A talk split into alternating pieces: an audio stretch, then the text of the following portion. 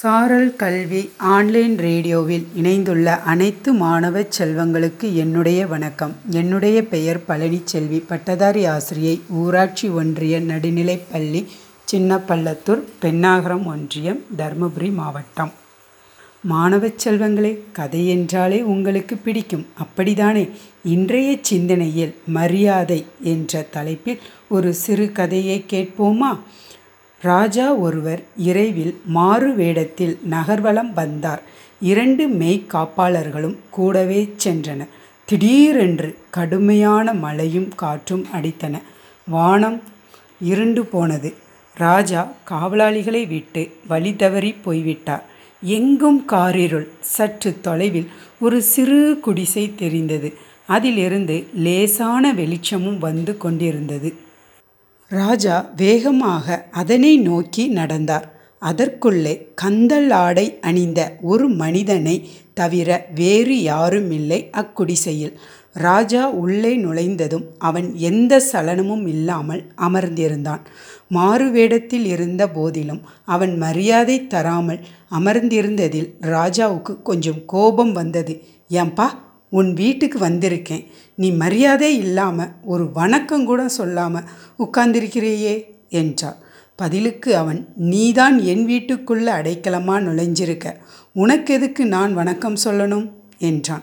ராஜாவால் இதை தாங்கிக் கொள்ள முடியவில்லை. அவர் எப்போதும் நகர்வலம் போகையில் ஒரு பொற்காசு மூட்டையை உடன் வைத்திருப்பார். அதை அவனிடம் பிரித்து காட்டிவிட்டு பார்த்தாயா நான் எவ்வளவு பெரியவன்? என்பதை இப்பும் எனக்கு வணக்கம் சொல்வாயா? என்றார். அவனும் பதிலுக்கு ஒரு ஏழை பக்கத்தில் இருந்தும் ஒரு மூட்டை பொற்காசை நீயே வச்சிருக்கேயே உனக்கு எப்படி வணக்கம் சொல்வது? என்றான். ராஜா கோபமாய் ஒரு காசை அதிலிருந்து எடுத்து அவனிடம் வீசி இப்போ வணக்கம் சொல்வாயா? என்றார். காசை தொடாமல் அவன் சொன்னான் ஒரு மூட்டை காசை வச்சுக்கிட்டு அற்பமாக ஒத்த காசை வீசுறியே உனக்கா வணக்கம் சொல்வேன்? அரசர் இன்னும் உக்கிரமானார். பாதி மூட்டையை அவன் அருகே பிரித்து கொட்டிவிட்டு கேட்டார் என்கிட்ட இருந்ததில் சரி பாதியை கொடுத்துட்டேன். இப்போவாது வணக்கம் சொல்வாயா? மெல்லிய புன்னகையுடன் அவன் சொன்னான்.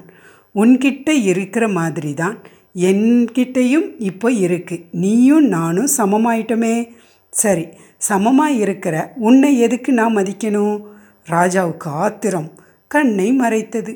மிச்சம் இருந்த மூட்டையும் அவனிடத்தில் வீசிவிட்டார். இருந்த எல்லாத்தையுமே கொடுத்து விட்டேன். இப்போவாது வணக்கம் சொல் என்றார். அவன் சிரித்துக்கொண்டே சொன்னான் இப்போ உங்ககிட்ட ஒன்றுமே இல்லை. ஆனால் எங்கிட்ட ஒரு மூட்டை தங்கம் இருக்கு. இப்போ நீதான் எனக்கு வணக்கம் சொல்லணும் என்றான். ராஜா வாயடைத்து போனார். எத்தனை தான் அள்ளி கொடுத்தாலும் மனித இதயம் திருப்திப்படுவதில்லை. நிரந்தரமான மரியாதை என்பது பணத்தை கொண்டு வாங்கும் பொருளும் இல்லை.